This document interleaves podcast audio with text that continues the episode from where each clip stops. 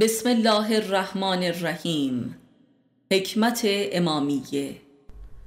معلف استاد علی اکبر خانجانی. فصل پنجم بار هستی. صفحه نونزده بسم الله البار. یک. هر کسی در حیات دنیا حامل باری است که می‌توان آن را بار هستی ویژه خود او نامید. دو. این بار هستی در خرجین عمر اوست که پشت سر نهاده است.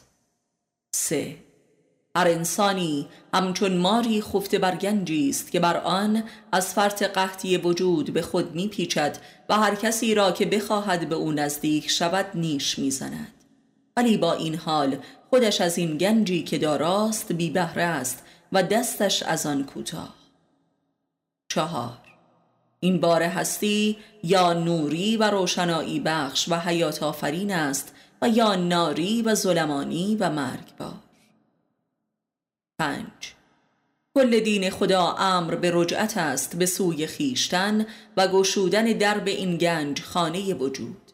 ولی خداوند میفرماید که اکثر مردمان هرگز در حیات دنیای خود به این خانه باز نمی گردند و در قحطی و حرس و کفر باقی میمانند و چشمانشان به بار هستی دیگران است. و اینان ظالمانند و غافلان و در نسیان به نسبت به خیشتن و در خسران زندگانی خیشتن شش آدمی فقط در رجعت به خیشتن و ورود در خیشتن و معرفت نفس است که به این گنج که همان عمر برباد رفته اوست دست مییابد و خسران برباد رفتگی را جبران می کند هفت. و خسران آدمی از زمان یا عصر است زیرا عمر آدمی بر باد زمان می رود که سوگند به زمان که آدمی در خسران است. هشت. کل قرآن مملو است از آیاتی به این مضمون که چرا به خود باز نمی گردید؟ چرا خود را به یاد نمی آورید؟ چرا بر خود نظر نمی کنید؟ نه. اکثر آدم ها اگر بخواهند عمر گذشته خود را بنگارند حتی قادر به نوشتن یک انشاء هم نیستند و این به معنای خسران و نسیان و قفلت و کفران است. ده. اکثر آدم ها از به یاد آوردن گذشته خود وحشت دارند. همچون وحشت از یک کابوس مرگبار یا قولی آدمخوار. وحشت از تاریکی و اشباه هولناک. یازده. و این است راز گمشدگی انسان در دنیای برون تا آنجا که به کلی از یاد خود می روند الا به هنگام مرگ. دوازده. آنچه که توشه آخرت و حیات جاوید پس از مرگ نامیده می شود چیزی جز بازیافته همین عمر گذشته نیست. که به جبر نزد ما گشوده شده و به آن مبتلا می گردیم و از آن رهایی نداریم. سیزده. انسانی که به واسطه معرفت نفس عمرش را باز نیافته و معنا و تعویل ننموده در ظلمت است و پس از مرگش بر این ظلمت خوفناک وارد می شود چهارده. معرفت نفس است که ظلمت گذشته را تبدیل به نور معنا و حکمت می سازد و خسران را جبران می نماید پانزده. عمر هر کسی دوره همنشینی او با خداوند در عالم خاک است.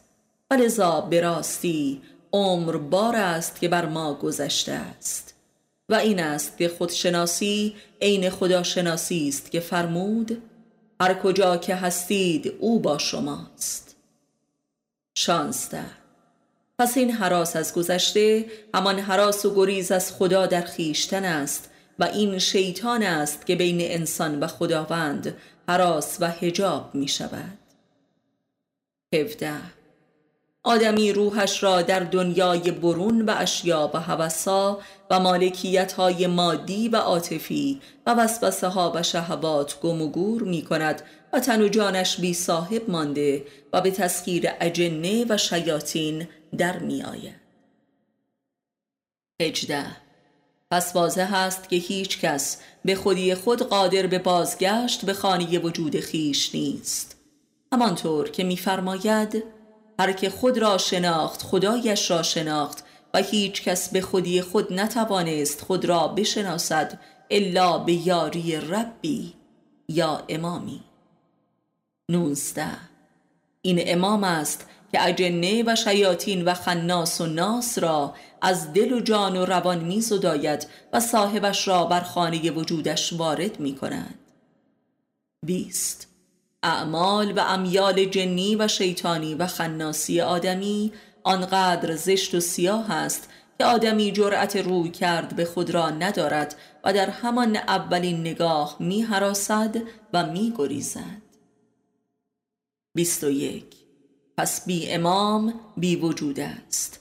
یعنی کافر وجود خیش است. بی امام قادر به بازگشت به خیشتن نیست و امکان ورود یا سلات بر خیشتن ندارد تا رهرو به راه خدا شود و خدا را در ذات خود بیابد و به او ملحق گردد. این است که بی امام را سلات نیست. فصل ششم عرفان عشق عدالت عزت. بسم الله العادل. یک در قرآن کریم می‌خوانیم که خداوند جهان هستی را از علم خود پدید آورد و بر عدل خود استوار ساخت و با رحمت خود توسعه بخشید. دو پس جهان هستی علمی و عادلانه و عاشقانه است. سه. پس جهان هستی و همه موجوداتش بر عدل استوارند و استواری و موجودیت هر چیزی. همان عدالت آن چیز است یعنی بودن هر چیزی عین عدل است. چهار. یعنی هر چیزی به این دلیل چیزی است که عادل است. پنج. پس بودن از عدل است و شدن هم از رحمت خدا. شش. پس عدل مظهر کن یا بشو است و رحمت هم مظهر فیکون یا شدن است. هفت. وجود از عدل است و توسعه و رشد و تکامل هم از رحمت. هشت. پس رحمت بر عدل جاری است. تا چیزی نباشد و دارای هویت وجودی مختص به خود نباشد و خود نباشد رشد و تکاملی هم ممکن نیست. نو یعنی اگر هویت یا عدالت نباشد رحمت موجب رشد حیولایی و سرطانی و هرج و است. ده. می‌دانیم که امام مظهر عدالت است برای خود و مظهر رحمت است برای خلق. یازده. هر که خود باشد و به میزانی که عادل باشد خود به خود محل نزول رحمت خدا هم می شود و رشد می کند و در اینجا رحمت تبدیل به نعمت می گردد که عنصر هدایت و تعالی است. دوازده. پس درک می کنیم که امام مظهر کمال کن فیکن در میان خلق است. و لذا اصوه هدایت و رشد بشر است و میزان انسان. سیزده. خود شدن یعنی عادل شدن و بر جای خود قرار گرفتن و از حدود خود خارج نگشتن. همان تعریفی از عدل است که علی علیه السلام بر ما عرضه کرده است. چهارده.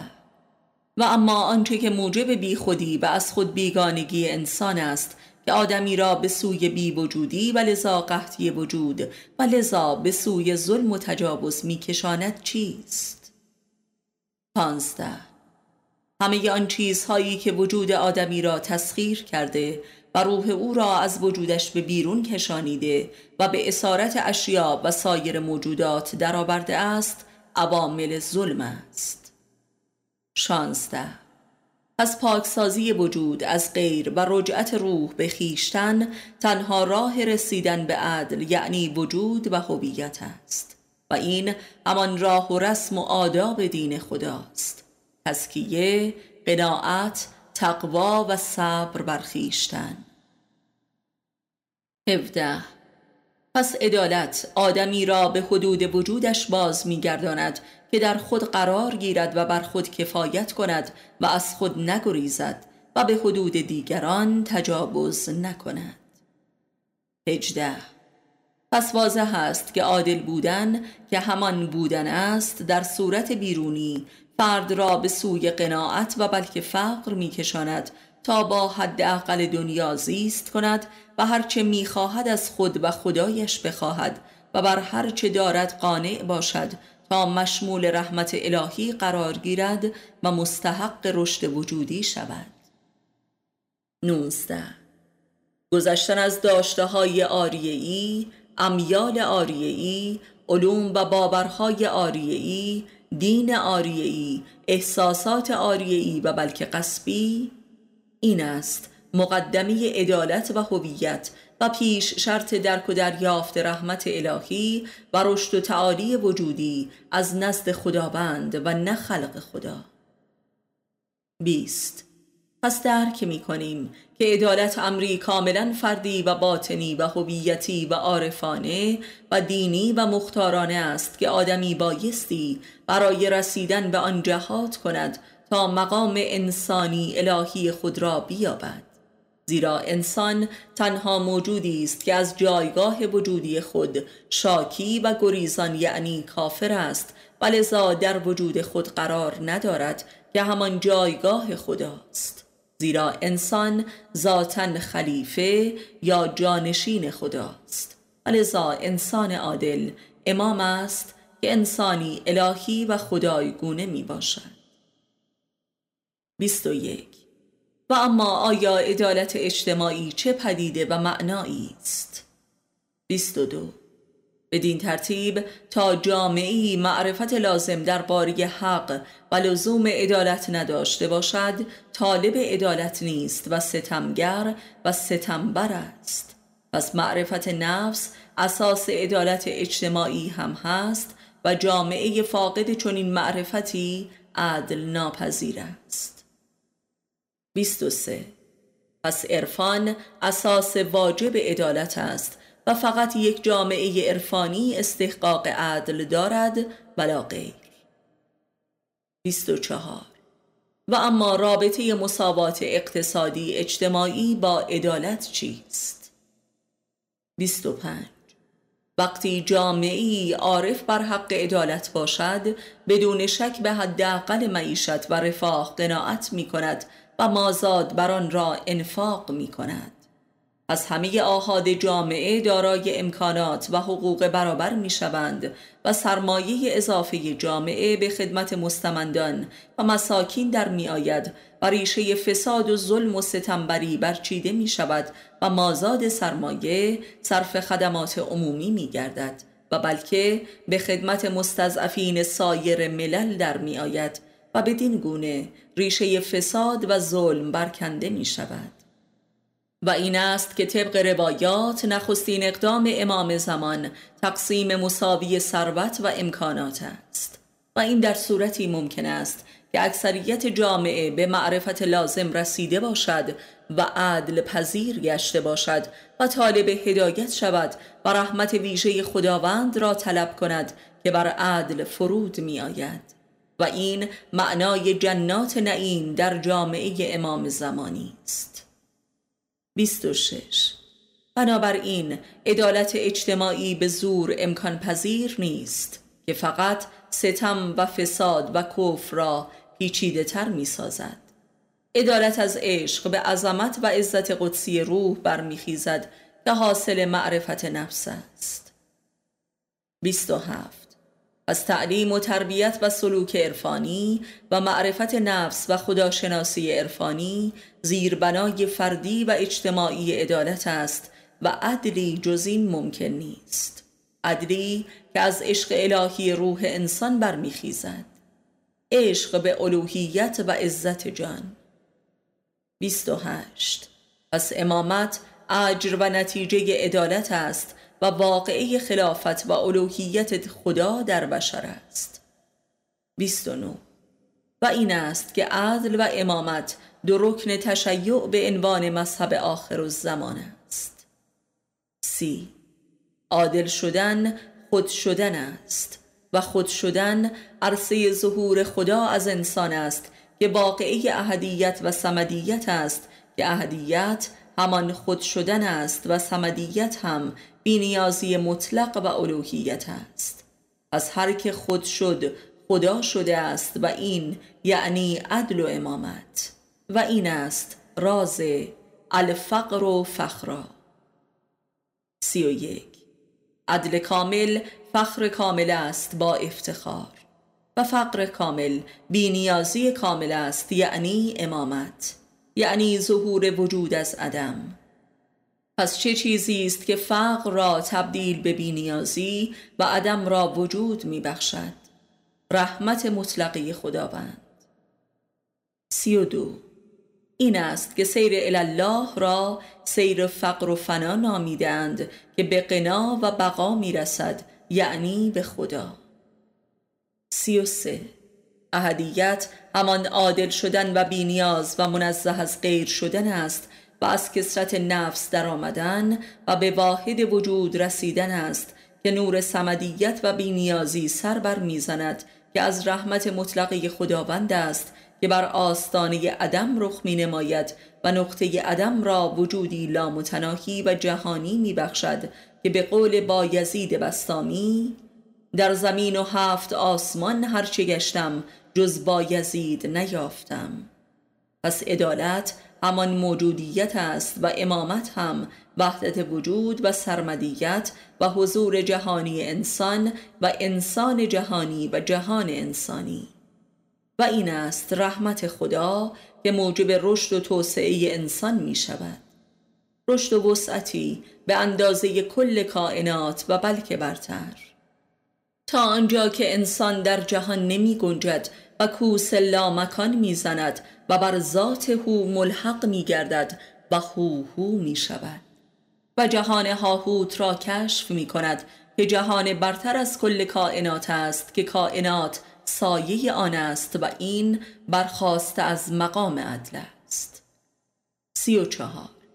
و بدین گونه آزادی روح آدمی در جهان ممکن می شود منتها آن آزادی که عین عزت قدسی الهی انسان است و نه توحش و جنون و جنایت.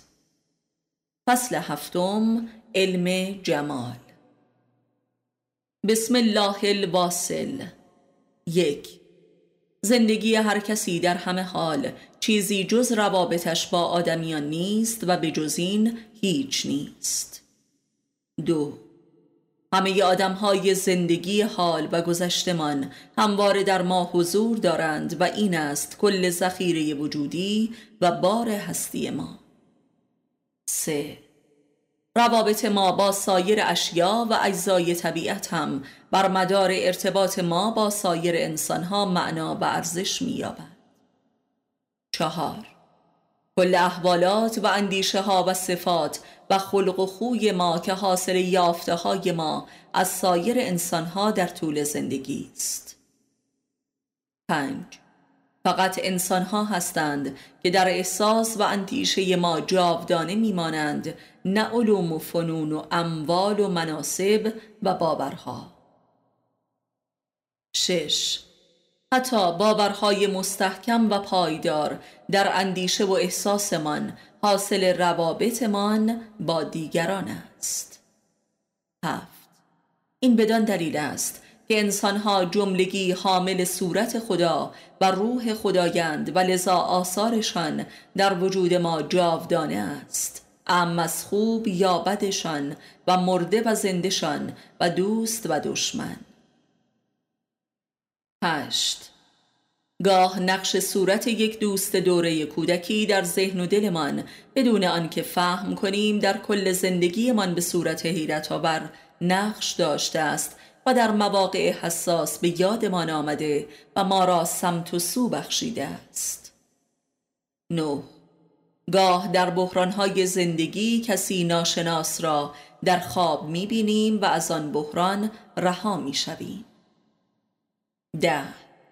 گاه درد دلی با فرد ناشناسی در مسیر یک سفر کل سمت و سوی زندگیمان را متحول می کند یازده. گاه مطالعه کتابی از انسانی ما را مواجه با افکار و اهداف جدیدی در زندگی می کند دوازده. صورتهای بشری هدایت کننده هر انسانی در طول زندگی به سوی بهشت یا دوزخ هستند. سیزده. و گاه صورتی واحد و ویژه از انسانی همواره در گذرگاه های سخت زندگیمان به دادمان می‌رسد و ما را نجات می‌دهد. چهارده. اگر کل هویت و شخصیت و روان هر کسی محصول اندیشه ها و احساسات اوست حاصل صورتهایی است که در زندگی او نقش داشتند. پانزده. آنقدر که صورتها در ما اثر دارند افکار و کردار صاحبان این صورتها ندارند. شانزده. زیرا به قول قرآن کریم هر چیزی بر صورتش عمل می کند هفده. نه تنها هر کسی بر صورتش و از صورتش و با صورتش عمل می کند بلکه با آن و از آن و بر آن و در آن می اندیشد و احساس به بار می آورد هجده. جمال هر کسی جمال روح اوست و روح هر کسی اراده خدا در اوست. پس هر فعل و انفعالات مادی و معنوی و درونی و برونی هر کسی از جمال اوست و بر جمال اوست و در جمال اوست و به همراه جمال اوست. نونزده. جمال هر کسی جمال کمال هویت اوست. بیست. هر کسی جمال خیشتن است و لذا با جمالش شناخته می شود. بیست و یک. علی علیه السلام میفرماید هیچ چیزی در درون آدمی نیست الا اینکه در جمالش آشکار است. و قرآن کریم میفرماید که عارفان هر کسی را از جمالش می‌شناسند. و لذا هیچ کس نمی‌تواند عارفی را فریب دهد. 22 و لذا قضاوت ما درباره هر کسی از صورت اوست و ما بقیه امور توجیه صورتش می باشند یعنی از صورت دیگران است که خوش یا بدمان می آید و ما بقی توجیه این خوشی یا بدی است.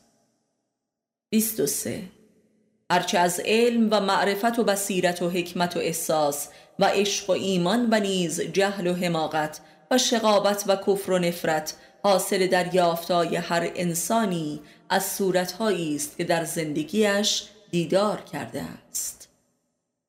24 اگر محمد صلی الله و علی علیه السلام و برخی از عارفان دارای معارف و عشق و قدرت معنوی ویژه و خارق العاده بودند حاصل دیدارشان با جمالهایی غیبی و ماورای طبیعی بوده است در معارج عرفانی.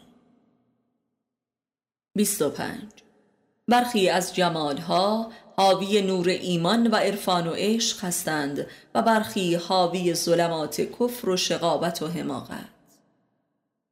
26 چشم و بینایی عالی ترین و عمیق ترین حواس است زیرا صورتها عالی ترین و عمیق ترین پدیده ها هستند 27 و صورت آدمی عالی ترین و عمیق ترین صورت ها در کائنات است و جامع جمیع همه صور و خلاصه و اصاره صورت هستی است.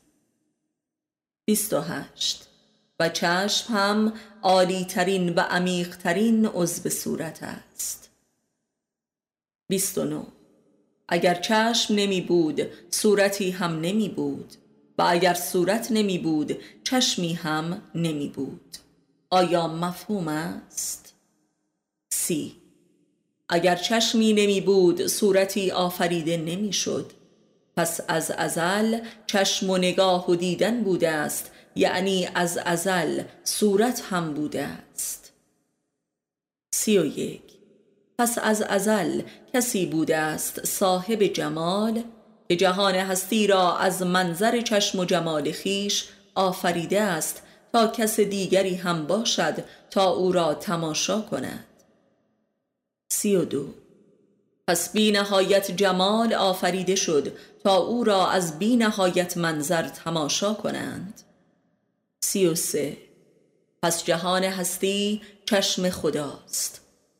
و چشم آدمی برترین و عمیقترین و لطیفترین و روحانیترین چشم است که می‌تواند جمال ناب واحده و مطلق و ازلی او را دیدار کند.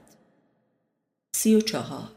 هر صورتی صورتی از یکی از اسما و صفات الهی است که این اسما و صفات هم جمله اسما و صفات جمال اوست سی و پنج.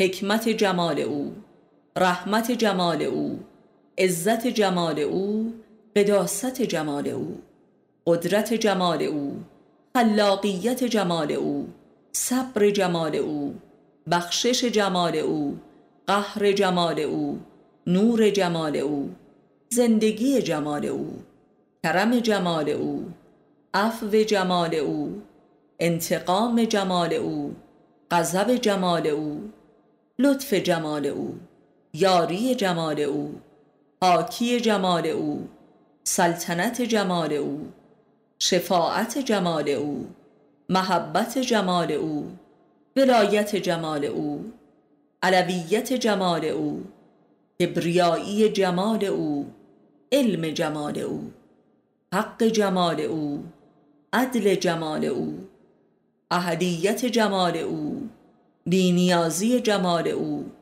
آتش جمال او کفر جمال او ایمان جمال او و ربوبیت جمال او. سی و شش و بالاخره یکی به نام محمد مصطفی پیدا شد که کمال جمالش را دیدار کرد و صاحب جمال او شد و لذا دین خدا هم به کمال و پایان رسید که زان پس مردمان بایستی بر جمال محمد سلام و صلوات کنند یعنی بر جمال او وارد شوند و این است سرات المستقیم هدایت و نجات و رستگاری بشر. سی و و هر که جمال محمدی را دیدار کند به نور بصیرت و معرفت و محبت به مقصود خداوند از خلقت خود رسیده است. سی و هشت. و انسان کامل کسی است که این جمال را از منظر همه اسمای الهی دیدار کند. جمال حکمت او را جمال محبت او را جمال خلقت او را جمال قهر و غضب و انتقام او را. جمال بدعت او را جمال احدیت او را جمال سمدیت او را جمال علویت او را جمال کبریایی او را جمال شفاعت و کرامت و رحمت و قداست و عظمت و سرمدیت و هدایت و زلالت و رضایت. سی و نو آخرین و عالیترین جمال همانا جمال الهیت اوست که جمال احدیت و وحدانیت اوست که جمال واحده مهر و قهر او تو امان است. جمال توحید. چهل. و این جمال امام است که جمال الاللهی خدا در خاک است. جمال لا مکانی در مکان. جمال وجود در عدم. جمال بود نبود. که جمال واحده همه اسما و صفات اوست. چهل و یک. و عبادت و عبودیت و پرستش هم تعلق به جمال خداوند دارد و لذا صاحب جمال او محمد مصطفی میفرماید که خداوند را به گونه ای عبادت کنید که گویی جمالش را دیدار می کنید چهل و دو. و لذا پرستش صفات و اسمای الهی شرک نامیده شده است و این است که بی امام را سلات نیست و مؤمن بایستی بر جمال امامش که تمثالی از جمال خداست نماز گذارد. چهل و سه. آدمی خواه ناخواه جمال پرست است و پرستش حقیقی به جمالها تعلق دارد. جمال خانه جمال اتومبیل جمال همسر و فرزند جمال کاخ و باغ و جواهرات و مبلمان و چهل و چهار. ولی اکثر انسانها صفات خدا را پرستش می کنند یعنی نیازهای خود را در نزد او می پرستند و این عین خودپرستی و شرک است. چهل و پنج. و کمال و مطلق پرستش همانا پرستش جمال خودی خداوند است و این پرستش مختص عارفان واصل است که او را دیدار کرده اند که کمال این دیدار هم دیدار او به جمال خیشتن است و این است سلات و پرستش توحیدی. چرا که خداوند صورت توحیدی خود را به انسان بخشیده است که این جمال الهیت خداوند است که یگانگی جمال آدم حوایی انسان می باشد و این مقام و عبودیت انسان کامل است که وحدت عبودیت و ربوبیت است. فصل هشتم دیالکتیک نژاد و نزاد بسم الله زاد یک کل سیر و سلوک عرفانی یعنی کل راه دین خدا و معنویت و تعالی انسان چیزی جز سلسله مراتب نژاد زدایی در نفس خیشتن در سمت نزاد یا خداوند نیست. دو ابراهیم خلیل علیه السلام پدر اسلام و ایمان و امامت در کل زندگیش کاری جز نبرد با نژاد خود نداشت و پیروزیش در این نبرد است که او را به این مقام رسانیده و مقیم آسمان هفتم در جوار حضرت حق ساخته است. با پدر و همسر و پسر. سه. نبرد با نژاد در آن واحد در سه جبهه است. از پس و پیش و روبرو. با والدین و خاندان تاریخی خود با فرزندان و با همسر. چهار. این سخن محمد مصطفی صلی الله که خود مظهر نزاده است درباره علی مرتضا درست است که او را مظهر سوره توحید نامیده است یعنی سوره نزا پنج همه انبیا و اولیای الهی به دست نژاد خود قتل عام شدهاند و در روایات شیعی می‌خوانیم که در ظهور نهایی امام زمان هم شقی ترین قومی که در مقابلش می ایستند جماعتی از سادات آل محمد هستند یعنی نبرد نژاد با نزاد ذات انسان یا امام تا پایان تاریخ ادامه دارد که منجر به انقراض نژاد بشری و پیروزی نزاد می گردد. شش. شجره ممنوعه که علت العلل حبوط آدم و حوا از بهشت است همان نژاد است. یعنی نژاد پرستی آدم و حوا در رابطه با یکدیگر جهت تملک یکدیگر بود که آنان را از بهشت ساقط کرد و به ادابت تاریخی با یکدیگر کشانید. هفت.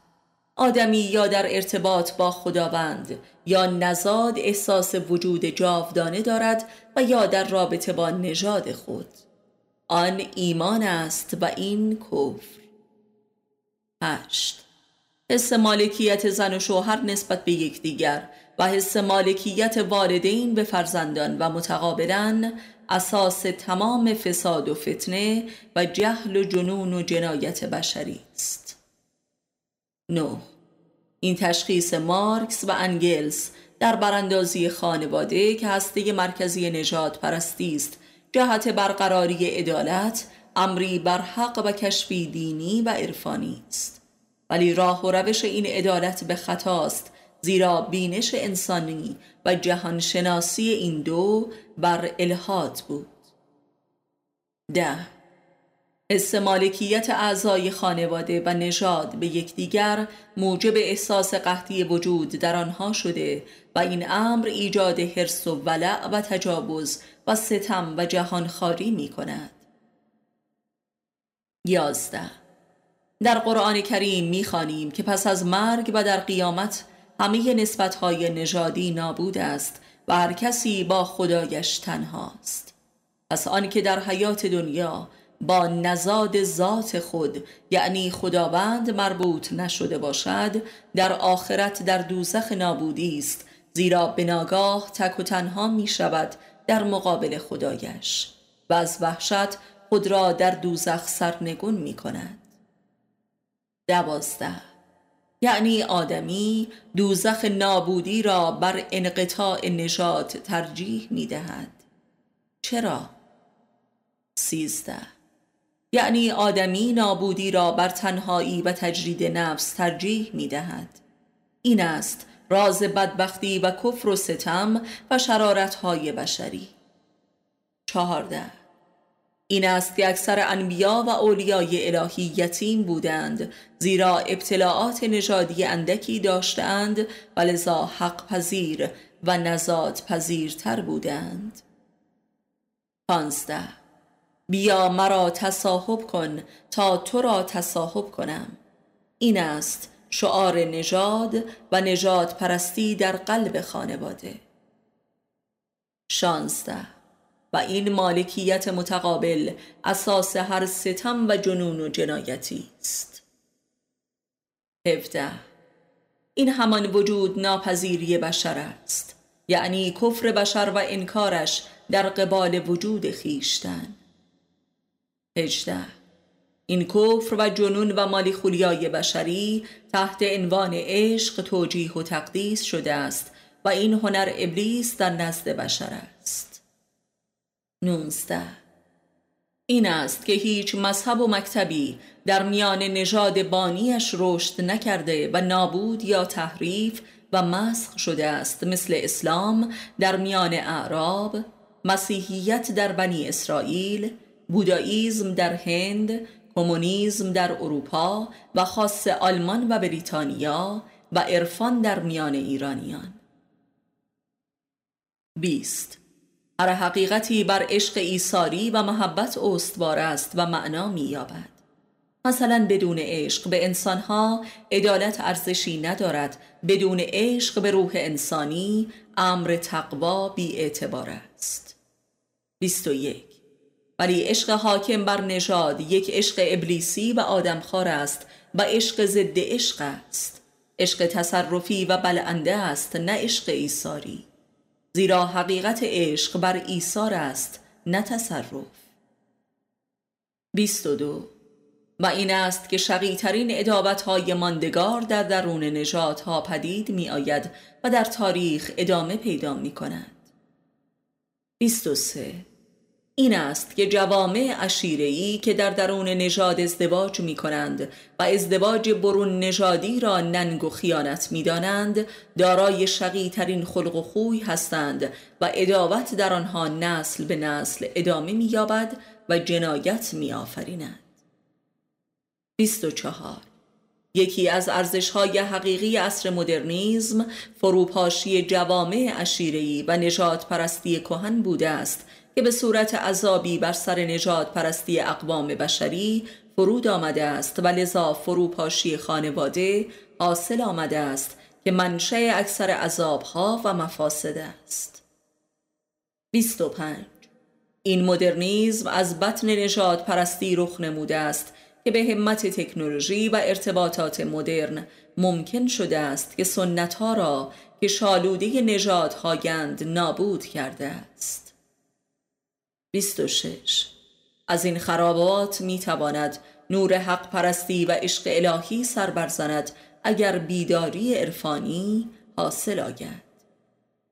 27 وگرنه نژاد بشری بر روی زمین منقرض می شود به واسطه مفاسدی که حاصل این فروپاشی جبری خانواده هاست. 28 مدرنیزم واکنش قهری و کورکورانه سنت های نجات پرستانی بشری است 29 اتفاقا آنجا که محبت حقیقی کمتر وجود دارد احساس مالکیت انسان بر انسان تحت لوای عشق خودنمایی می کند سی. آنجا که مرد به خاطر لغم اینان که به زنش می دهد روح او را به تسخیر در می آورد و او را توفیلی حوثهای خود می سازد. این قایت بیمحبتی است. سی و یک. آنجا که مادر به خاطر شیری که به فرزندش داده او را برده امیال خود می خواهد وگرنه او را آق می کند این قایت بیمهری است. سی و دو. مدرنیزم که عرصه ظهور بیارزشی و حاکمیت شقاوت پول و سکس است از بطن ستمی سر برآورده که در اعماق خانواده ها در طول تاریخ فرمان روایی کرده است. زیرا ارزش های انسانی و محبت و عدالت حاصل اتصال انسان به خداوند نزاد و لم یلد و لم یولد است. سی و سه آدمی فقط در تنهایی و تفرید و تجرید نفس از نژاد و کل دنیاست که به نزاد ذات خود ملحق شده و احساس وجود جاوید می کند و در غیر این صورت همواره در قحطی وجود و احساس نابودی میل به آدم خاری دارد در لباس عشق. سی و چهار. جهانخواری و دنیا پرستی و ثروت اندوزی و استثمار هم معلول آدمخواری و اراده به تملک انسان هاست زیرا فقط از طریق پول می‌توان دیگران را تحت سلطه و تملک خود آورد. سی و پنج. زرپرستی و زورپرستی و تزویر بشری تماما جهت تملک دیگران است. جهت جبران قحطی وجود خیش که حاصل بی خدایی و نجات پرستی است. سی و شش. همه جنون و جنایات بشری حاصل گریزش از تنهایی درونی است. سی و هفت. و آدمی فقط در الحاق به ذات نزادی خیشتن در جریان معرفت نفس است که از حراس تنهایی که چون نابودی است نجات مییابد. سی و هشت. خدای بیرونی نمی‌تواند آدمی را از حراس تنهایی برهاند. وگرنه مشکل بشریت تا کنون حل شده بود زیرا کل بشریت این خدای آسمانی را می‌شناسد و کمابیش میپرستد. سی اگر فویرباخ و سپس مارکس مذهب را افیون توده ها و علت العلل بدبختی و ستم بشری می‌داند بدین معناست که خدای آسمانی را قانون از خود بیگانگی می‌خواند که این از خود بیگانگی موجب قحطی وجود و حراس از تنهایی و اراده به تملک دیگران تحت عنوان عشق است. علاج دردی که مارکس یافته است خداپرستی عرفانی است نه کمونیسم جبری. چهل. تا خدای باطنی در قلمرو عرفان عملی و معرفت نفس درک نشود آدمی از جنون و جنایت و حراس و ستم خود رهایی ندارد.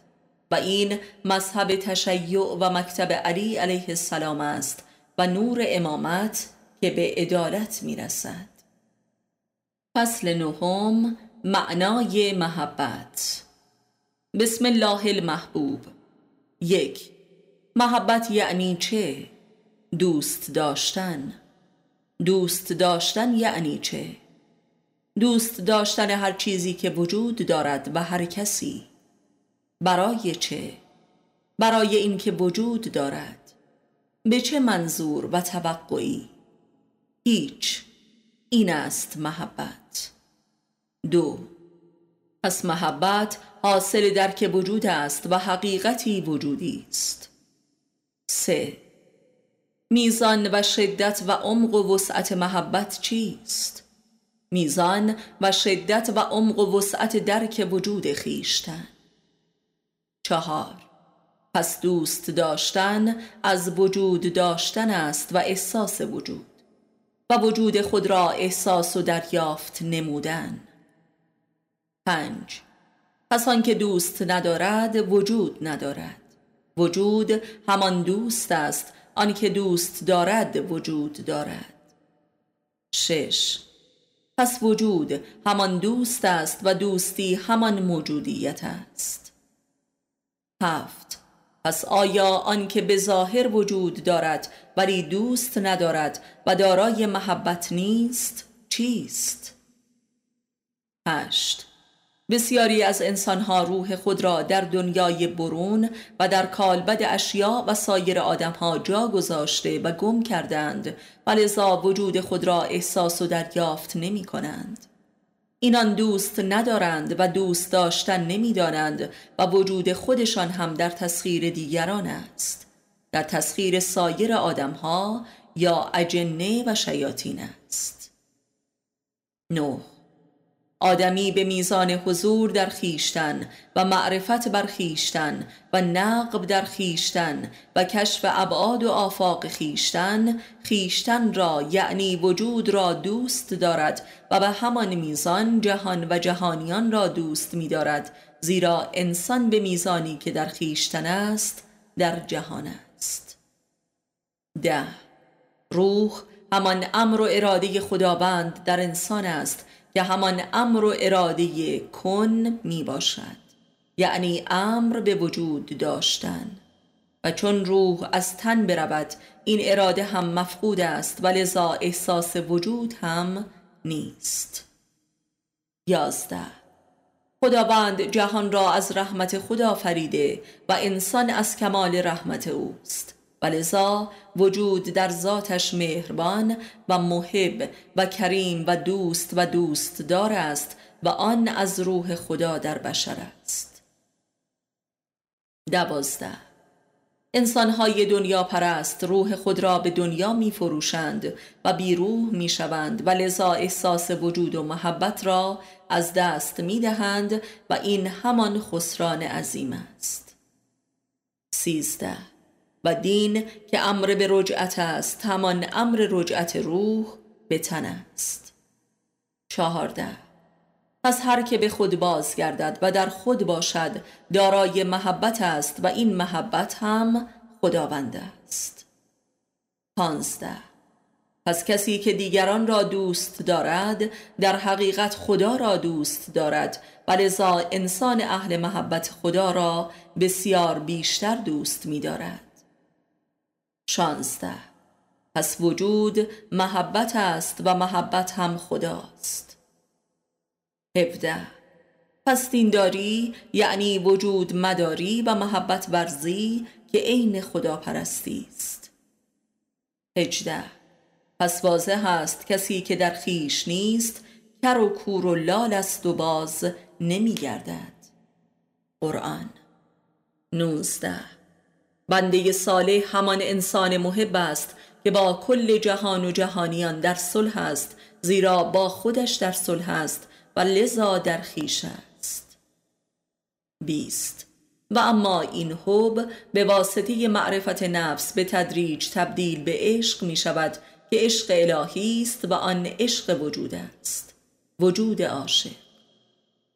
بیست و یک. زیرا معرفت نفس درک و دریافت وجود را عمق و شدت و وسعت می بخشد و این همان میزان عشق است. 22 و این عشق عرصه ظهور ذات و حق وجود یعنی خداوند می شود 23 یعنی خداوند از عشق وجود آدمی رخ می نماید که همان جمال وجود ازل و مطلق و جاوید است یعنی جمال عشق. 24 پس به واسطه دین به وجود می رسیم و به واسطه معرفت نفس به عشق می رسیم و به واسطه عشق هم خدا را می یابیم 25 عشق بودن شور و مستی وجود جوشش و خروج و انفجار وجود داشتن و ظهور جمال این وجود و عشق و مستی. این است امامت.